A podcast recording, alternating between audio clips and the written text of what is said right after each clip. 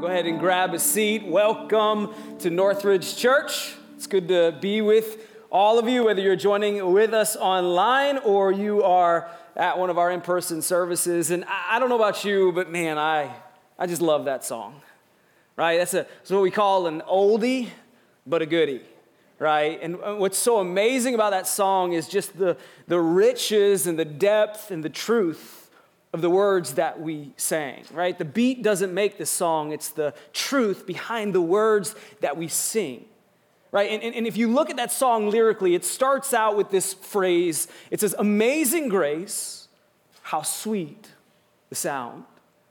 And, and if you weren't with us last week, we're, we're doing something unique, just a two week series on grace. We're calling it Grace Anatomy. And, and, and last week we, we talked about those words, the sweetness of God's grace, and how it should really impact our lives. And in every nook and every cranny, we talked about how influential and how impactful grace is.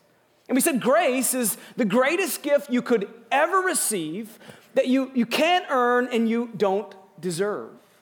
Right? That, that's what's so sweet about grace is it's God's greatest gift to all of humanity. And what makes it sweet is that you can't achieve it on your own. Right? You can't work towards grace. You can't be good enough to achieve God's grace. You can't purchase it or buy it, and yet you're not worthy of it. It's a gift you didn't deserve. And last week we explored God's grace and, and what it is and how it hits us in our everyday lives. And I want to go back to that original question before we get too far into giving grace, because I think it's foundational to understand why you and why I need grace. And we see it in the lyrics of that song, right? Amazing grace, how sweet the sound that saved a wretch like me. Right? And we don't use that word wretch very often. Like when we get mad at people, we aren't like, yo, you wretch. Bunch of wretches around here. But a wretch means you're not a good person, right? You're, you're not good. And here's what I'm convinced of today that, that many of us aren't convinced that we are wretches. We walk around like, oh, no, I'm a good person, right? I, I, I do good, right? Is, is, I'm not a wretch as long as my good outweighs my bad. And we're not convinced yet that, that we fully need grace because we aren't convinced we're truly that bad. But the Bible actually teaches the opposite of that. Romans, as the Apostle Paul teaches the church in Rome, look what he says in verse 12 of chapter 3. He says, All have turned away. They have together become worthless. There is no one who does good, not even one. So the Apostle Paul says, In our sinful nature, we're not good. There's not one person born into this world other than Jesus who was good. Eight verses later, he continues, he says, Because of that, or therefore, no one will be declared righteous in right standing with God in God's sight by the works of the law, rather, though through the law we become conscious of our sin. And so the Apostle Paul teaches, he says, because we're not good, we're not we're not in right standing within God's sight based off of what we do. What he's saying is you can't achieve the, uh, uh, uh, uh, an amount of goodness that will somehow shift your standing with God. But the law, or this list of rules that we must follow, all it does is it makes us aware that we constantly fall short of God's standard of perfection. And then he sums it up in three verses later. He says, For all have sinned and fallen short of the glory of God, aka we're all wretches. But then he says, and all are justified. So we're made right freely, so at no cost to you, by what? By his grace, through the redemption that came by Christ Jesus. Right? Through Jesus' sacrifice on that cross and his resurrection, we are justified with God through his grace. Although we're wretches, God pours His grace out on us freely. And here's why it's so important to understand why we need grace. Because you're not going to give grace until you realize that you needed grace. Right? You're not going to naturally, just in life, give grace if you don't think you first needed grace. And so we have to understand fundamentally that we needed the grace of God, and out of His grace, we are supposed to give it to others because you're not going to unless you realize that you are in desperate need of it. And so today, as we bring this series to an end, we're going to shift gears from understanding grace to now becoming a, a, people who give grace to people who don't deserve it, right? That's essential to grace. Maybe one of the hardest things to do with grace is to actually give it. Because we all have moments like this in our life, right? Like my wife, who was just you know, having a normal day. She was driving her car and she realized it's, it's, it's getting low on gas. And so she pulled into a gas station and she gets out of her car and, you know, she puts her card in and she starts pumping gas. And as she's pumping gas, she's on the phone with her mother, just having, you know, catch up with mom, just hanging out on the phone. And then two pumps over, there's this lady who I'm not sure what was happening, what her problem was, but she looks over and she begins to yell at my wife. Get off the phone. No one wants to hear your conversation. You see, it's in moments like that, or maybe in work, right, where you're at work and your boss calls you out in, in front of all your other coworkers, or your kids talk back to you, or your retirement. It's, it's when your retirement's not going well, it's, it's in moments like that where people are difficult that we need to be reminded that we were given grace so we can give grace to others. And so let's start logically with that question why should I give grace? Right? If God's given me grace, why, why am I called to give it to other people? Well, I think the reason we give it is because we got it. Right? The reason why we give grace to others is because we've experienced the grace of God. And when you think about Christianity, right? When you think about following Jesus, you think about Northridge Church. If you're new to Northridge Church, our mission here, our aim, what we want to achieve is simple. We say it like this more and better. We want to be a church that is reaching more disciples of Jesus Christ and growing better disciples of Jesus Christ. And, and that can be kind of maybe confusing, right? We try to keep it simple, but ultimately, what that means, our aim as a church is to introduce, introduce Jesus and his grace to people who are far from God and then help them look like Jesus. That's, that's ultimately, it's that simple. We want people who don't know God's grace to receive it, to grow in it, and ultimately just imitate Jesus, to look more like him. That's what it means to become a better disciple of Jesus Christ. And so when it comes to following Jesus, why do we do anything that we do? Well, because Jesus did it first, right? Let's talk about love, right? We're called to, to love others. Why do we do that? Well, John 15 makes it very clear. My command is this love each other. Why? As I have loved you.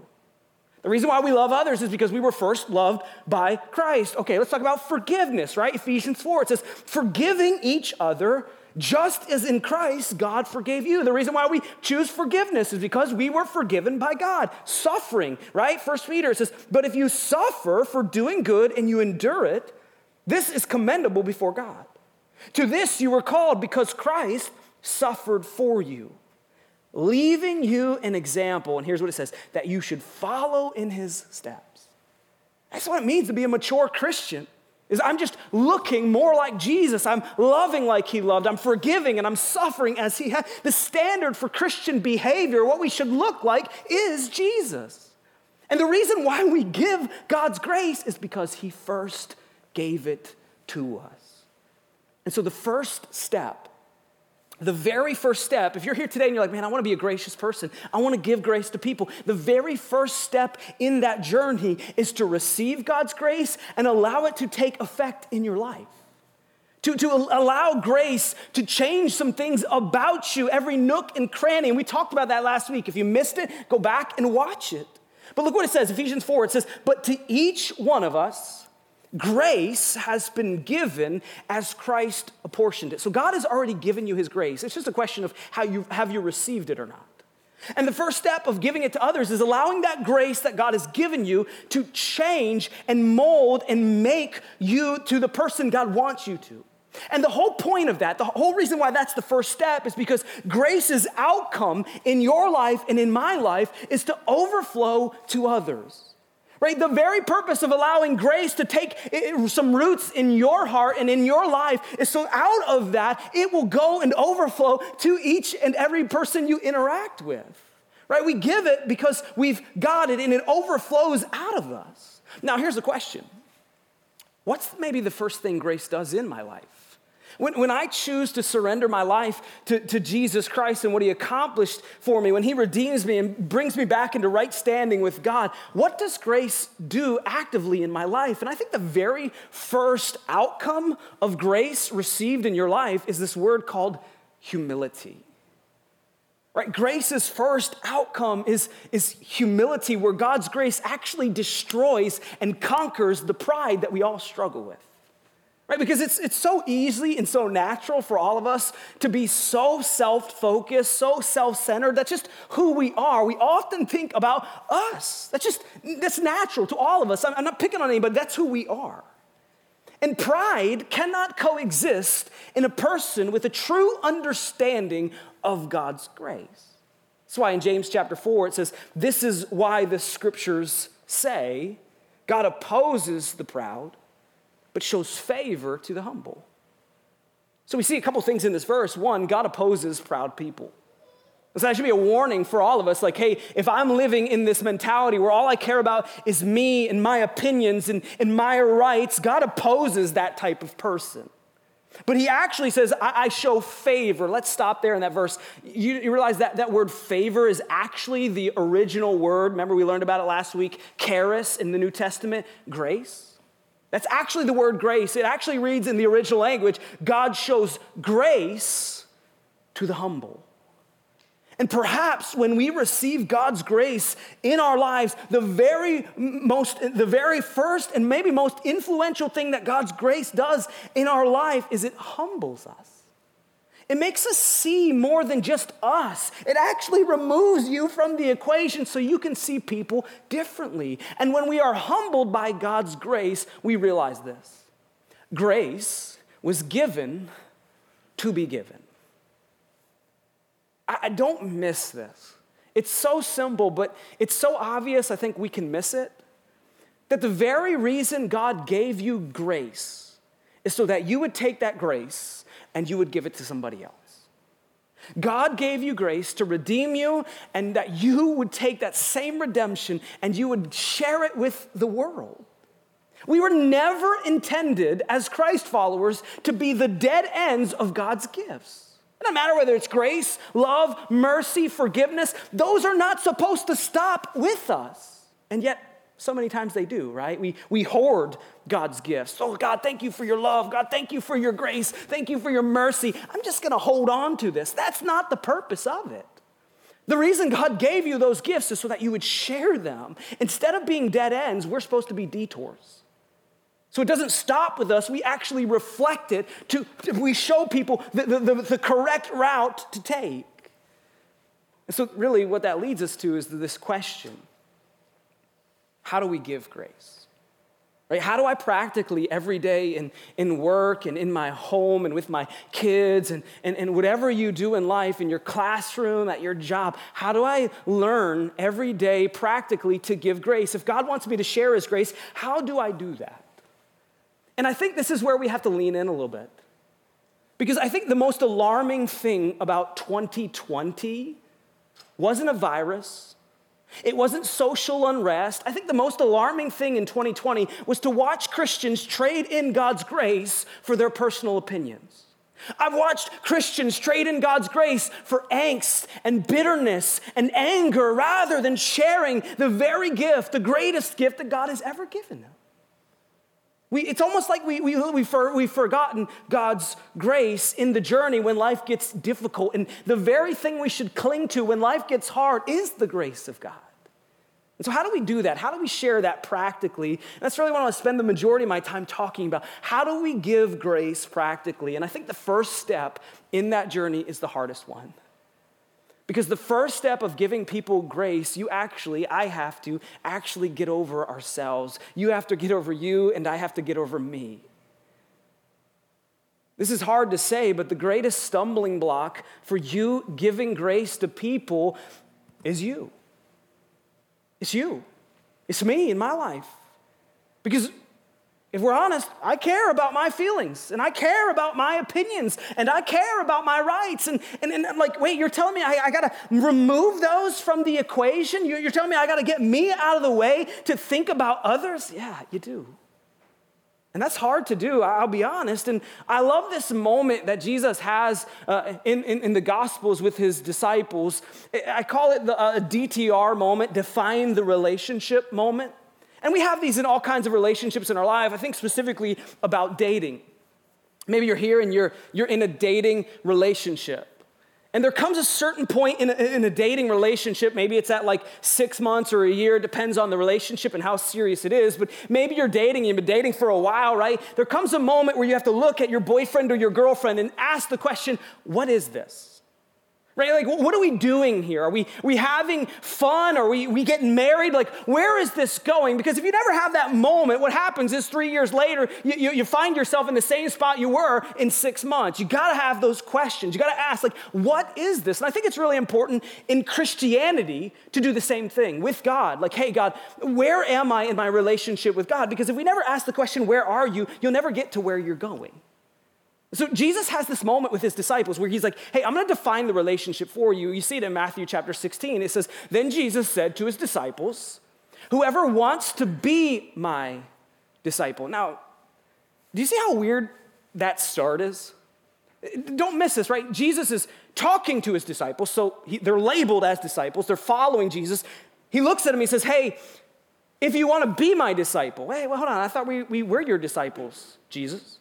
Right, wait, what, what's happening here? And here Jesus is defining the relationship for them. He's saying, guys, you claim to follow me.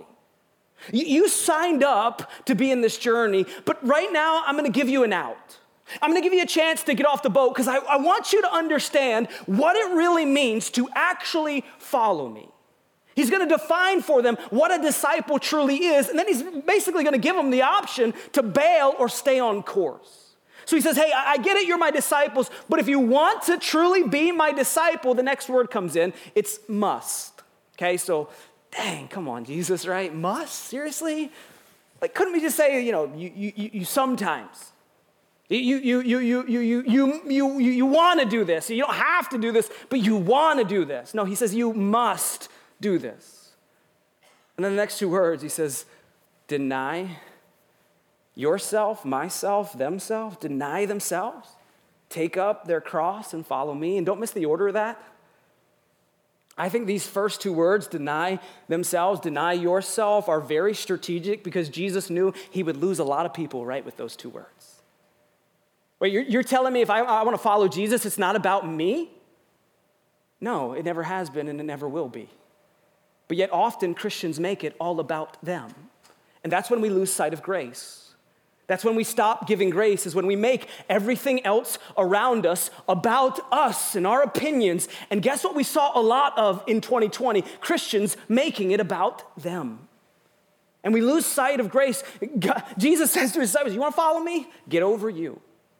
Get over yourself. And the biggest stumbling block to giving grace is me, and it is you.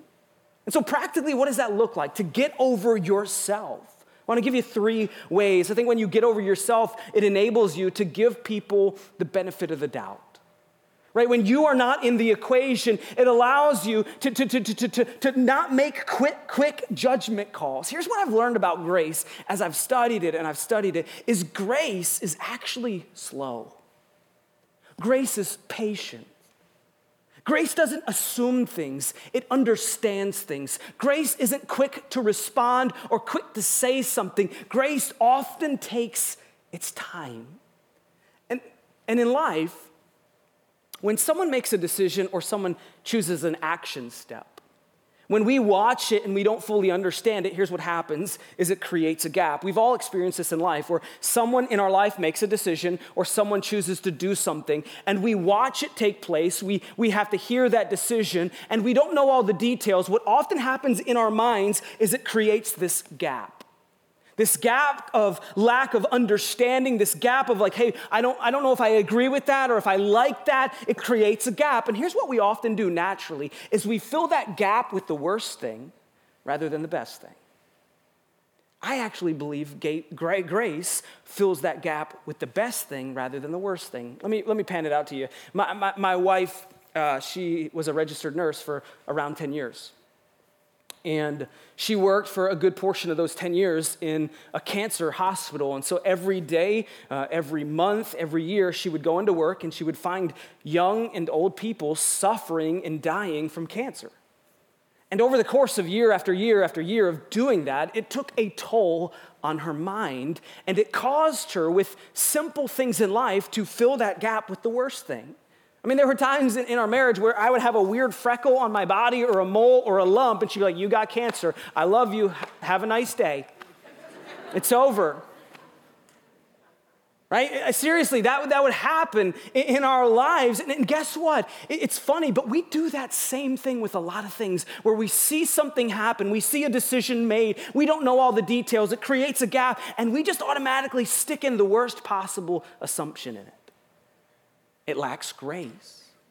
We fail to give people the benefit of the doubt. Go back to the, the gas station, right? My, my wife is, is, is pumping gas and a lady's yelling at her. And I'm not gonna lie, when my wife told me that story, I was like, listen, I'll go back to that gas station, I'll tell that lady what, what I think of her. Right? No one yells at my wife. But what I don't know is what that lady might be going through. You see, we, we often make assumptions that we have no clue. But how, how do I know that, that that woman, her grandchildren just entered the hospital and out of her pain, she's just angry? How do I know that maybe her, her husband hasn't just left her? How do I know that her finances are struggling and when she's pumping gas, she's seeing the, the, the, thing tick up about things that she can't pay for? You just don't know. And so, what we do is instead of responding out of anger and out of madness, we give people the benefit of the doubt, we give them grace. But how do we do that, right? We have to ask some strategic questions. Maybe these questions cause you to slow down a little bit. You might want to write them down. Maybe ask the question Is it possible that there is more to the story than I can actually see? Is there more to the decision than what I know or what I can see? Maybe another question Are there tensions that that person is trying to manage that I just don't know about? Is there, is, there, is there something, is there a tension or a difficulty that they're facing that I can't see from the surface? Maybe ask the question, what am I not seeing that maybe they are seeing? And all these questions are, are designed for you to slow down, for you to empathize, and for you to seek to understand someone's situation. And what that does is it enables grace to pour out of your life because you're over you and you're thinking about somebody else. And so we can give people the benefit of the doubt. Secondly, we can stop being so critical and we can start being helpful. Right? right? People who constantly think about themselves, people puffed up with pride, the very thing that is the opposite of grace, are often critical people. I've found to be true the most critical people in this earth are the most insecure people on this earth because they don't want people to find their faults so they find everybody else's faults. And guess what? We saw a lot of that. In, in this hard season is we saw a lot of critiques online and at work. Like there was just critique after critique about every single topic. And there's nothing wrong with thinking critically but people who think critically find a problem and they offer a solution too many of us lack the grace because we, often just find fault in people rather than saying, hey, let me help you get to where you want to go. Look what Ephesians 4 says it says, let no unwholesome word come out of your mouth. But if there is any good word for edification according to the need of the moment. So it says, don't, don't let any unwholesome things come out of your mouth. And so what it defines as unwholesome is things that will tear people down. So, like, don't, say, don't, don't bother being critical, but it says if you can edify somebody, if you can encourage someone, yeah, say that. Why? So that it will give grace to those who hear it. In one area I, I have found a giant weakness in my ability to give grace is actually with my children. I know many of you are grandparents or or you're, you're parents and you're, you're kind of grinding through those years of parenting. And what I've found to be true uh, about myself that I'm not proud to say is I'm really good at finding faults in my kids. Like I'm, really good. If, you're not a parent, this is kind of like, hey, I'm learning, so I'm just giving you some lessons that I'm learning. But what, what's really easy when I look at Joelle and I look at Ruby Kate and I look at Malachi, it's really easy to be like, hey, don't do that, or why did you do that? That's bad, that's wrong. And I constantly am, am telling them as a dad, like the things they're doing wrong, and yet I often forget to show them a better way. I often forget, hey, you don't, you don't want to do this, and here's why, because you want to choose this, and here's what comes with that. I don't critique them without offering them a better solution. And that's ultimately what grace is all about. Is grace. We give grace to people so it will produce the change in them that is needed. So we have to stop being so critical and start offering solutions. Don't see problems that you're not willing to help in the process with. And then, third and final, we get over ourselves by forgive, forgiving others. We forgive often.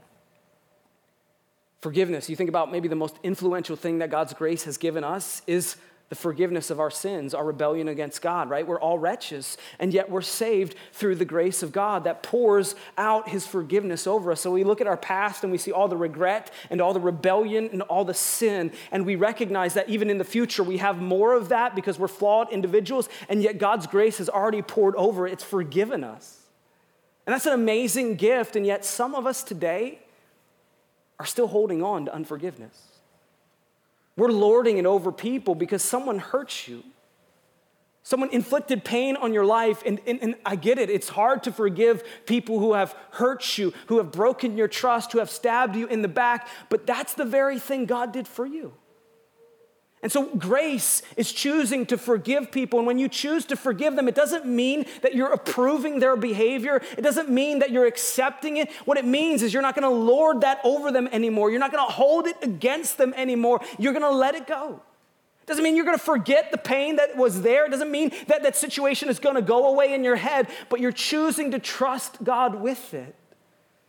Can I tell you today, guys, people are going to hurt you. That's just a fact of life. It's gonna happen regularly. We get this, right? Because we've experienced it, we've lived in it. But giving grace means I'm gonna offer the same forgiveness that Christ has given me. So, for those of you who are holding on to something and you're using it against somebody, would you choose to forgive them and trust God with that situation? Because again, giving grace means I gotta get over me. I got to get my feelings and, and, my thoughts and my opinions out of the equation. And when I do that, I can fill that gap with the best thing rather than the worst thing. I can offer solutions rather than critiques, and I can choose to forgive because Christ has forgiven me. And if you, if you want to just sum that all up, right, if you want a tweetable statement of what it means to give grace, here's what it is it's treat people the way you want to be treated. Right? It's as simple, but yet as ridiculously hard as that.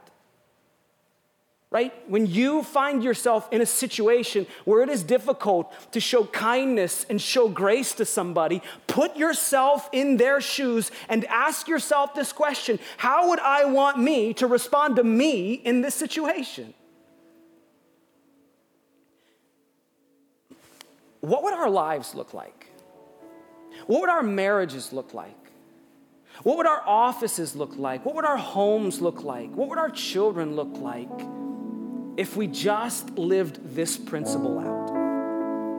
Where we treated people the way we would want to be treated.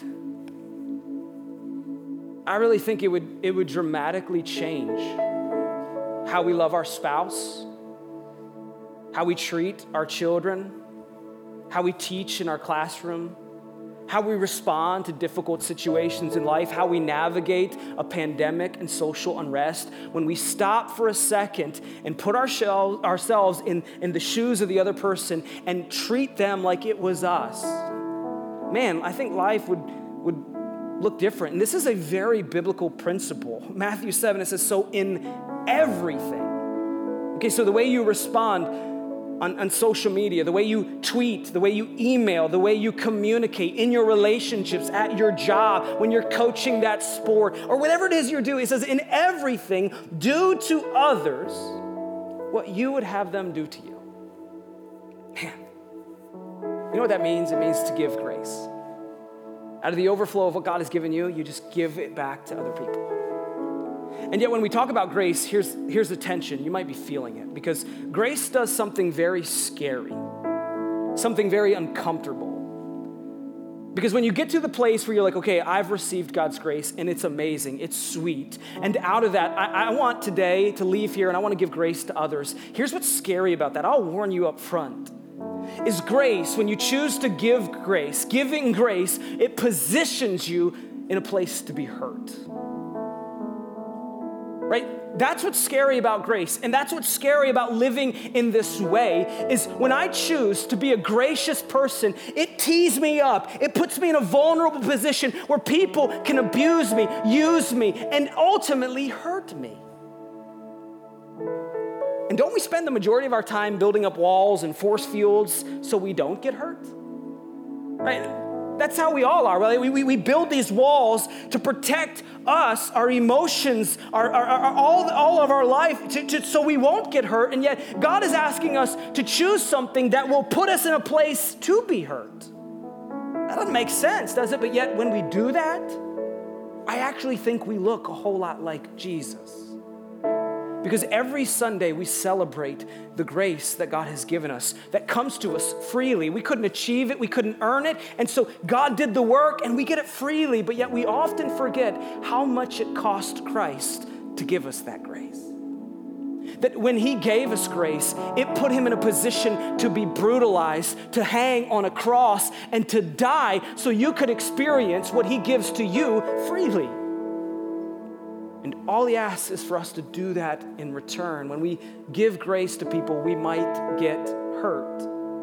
And I wanna, I wanna just pause here and, and, and nuance this because I wanna be careful that people don't take my words and run with them. If you are in an abusive situation, grace doesn't take you back there. Right? So if you have an abusive spouse or you're in an abusive situation where it's dangerous, grace pulls you out of that. It doesn't send you back to. So be very careful. But as Christ followers, we can't be afraid to give grace and know that it might come with a cost. It might hurt us a little bit. We might lose some relationships. There might be some tensions there. We can't be afraid because that's exactly what Christ did for us. He gave us a gift that was free to us, but it crushed him. And so, really, as we wind down the series, just two questions today for you. For those of you who are here today or listening online and you've never received Christ's grace, what are you waiting for? It's the best gift, I promise you, you will ever receive in your life. And so maybe today you just step and you receive God's grace. You just pour out to Him and you cry out to Him, I want your grace in, your, in my life, God. And I, am a sinner, I get it, but you saved me from that sin and you step into His grace. What are you waiting for? Or, or maybe for the vast majority of us, are you giving His grace? Or have you hoarded it? Oh, God's grace is so good, and yet we don't give it to others. And my question for you is what are you waiting for? What are you waiting for? Out of the overflow of what God has given you, our job is to pour that out to others. So, will you be willing this week to give God's grace? Let's pray together. God, thank you for your grace.